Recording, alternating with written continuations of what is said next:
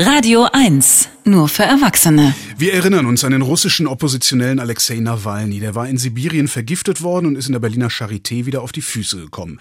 Weil das Gift zu einer Stoffgruppe gehört, die sich in russische Labors zurückverfolgen lässt, macht nicht nur die Bundesregierung den russischen Präsidenten Putin für diesen Anschlag verantwortlich, sondern auch Nawalny selbst.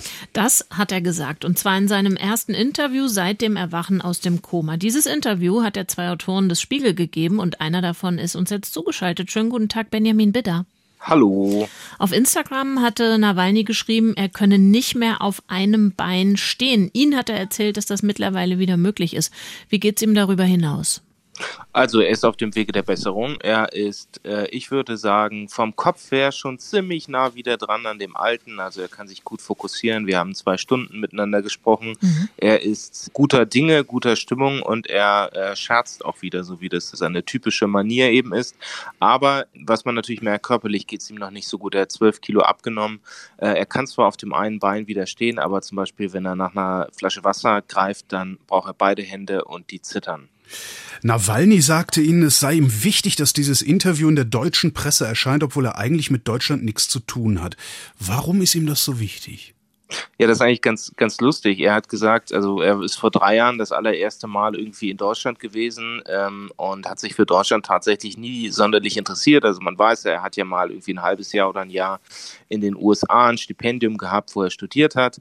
Also zu den USA hat er da einen engeren Bezug und er ist natürlich eher zufällig äh, in Berlin gelandet. Er hat das sicherlich äh, sich nicht träumen lassen und äh, hat aber hier, wie er sagt, einfach sehr gute Erfahrungen gemacht in der Charité mit den Ärzten. Merkel hat ihn dort besucht und er ist, äh, das sagt er auch immer wieder, den Deutschen, den deutschen Ärzten, auch den deutschen Bürgern wahnsinnig dankbar einfach.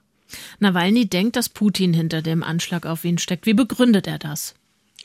Also natürlich ist äh, Nawalny Politiker und sein wichtigster politischer Gegner ist Wladimir Putin. Ähm, seine Argumentation läuft so, dass er sagt, naja, Novichok ist ein so elaborierter Kampfstoff, darauf haben eigentlich nur staatliche Stellen in Russland Zugriff und zwar vor allen Dingen die Chefs der drei wichtigsten Geheimdienste und die können sowas nicht alleine auf eigene Initiative anordnen, sondern sie müssen es in Absprache mit Wladimir Putin tun. Kurz bevor er bewusstlos geworden ist, hat Nawalny zum Steward im Flugzeug gesagt, man hat mich vergiftet. Woher hat er das gewusst? Weil das das Risiko ist und die Angst, die leider, muss ich sagen, heute in Russland für führende Oppositionsköpfe, Oppositionspolitiker einfach immer dabei ist, dass man äh, getötet werden könnte. Äh, und da gibt es einfach in den letzten 10, 11, 12 Jahren, die ich das auch verfolge, angefangen mit Herrn Litvinenko, der mit Polonium in London vergiftet wurde, einfach sehr viele Fälle. Und es trifft halt immer Leute, die über Kreuz sind mit dem Kreml. Aber er hätte sich ja auch einfach nur den Magen verdorben haben können er hat äh, gesagt, dass dieses Gefühl, das er hatte, mit nichts zu vergleichen war, mhm. was er schon mal erlebt hätte. Also er hat gesagt, ich, ich habe keinen Schmerz gefühlt. Ich wusste überhaupt nicht, was mit mir passiert. Es hat sich angefühlt, als hätte irgendjemand mein Nervensystem gehackt. Äh, mhm. Ich hatte kalten Schweiß. Ich habe, wie gesagt, keine Schmerzen gehabt, aber das klare Gefühl, dass ich sterbe. Ähm, Denial of Service Angriff aufs Nervensystem. Hm? Er ist natürlich sehr internetaffin. Ja. Ähm, äh, das ist die Parallele, die er zieht, um das zu beschreiben. Das ist jetzt ein riesiger Schock für ihn, für seine Familie. Sie haben gesagt, er hat auch nach wie vor zum Beispiel Koordinierungsschwierigkeiten mit den Händen, mit den Armen. Wird er weitermachen und wenn ja, wie?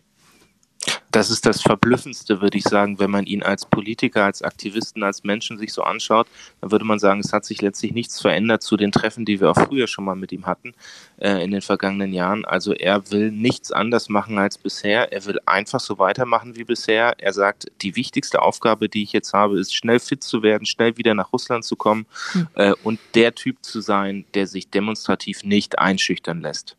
Putin-Gegner Alexei Nawalny hat im Spiegel ein großes Interview gegeben, das zur Titelgeschichte der morgigen Ausgabe geworden ist. Und die bekommen Sie überall da, wo es den Spiegel gibt, also auch im Internet.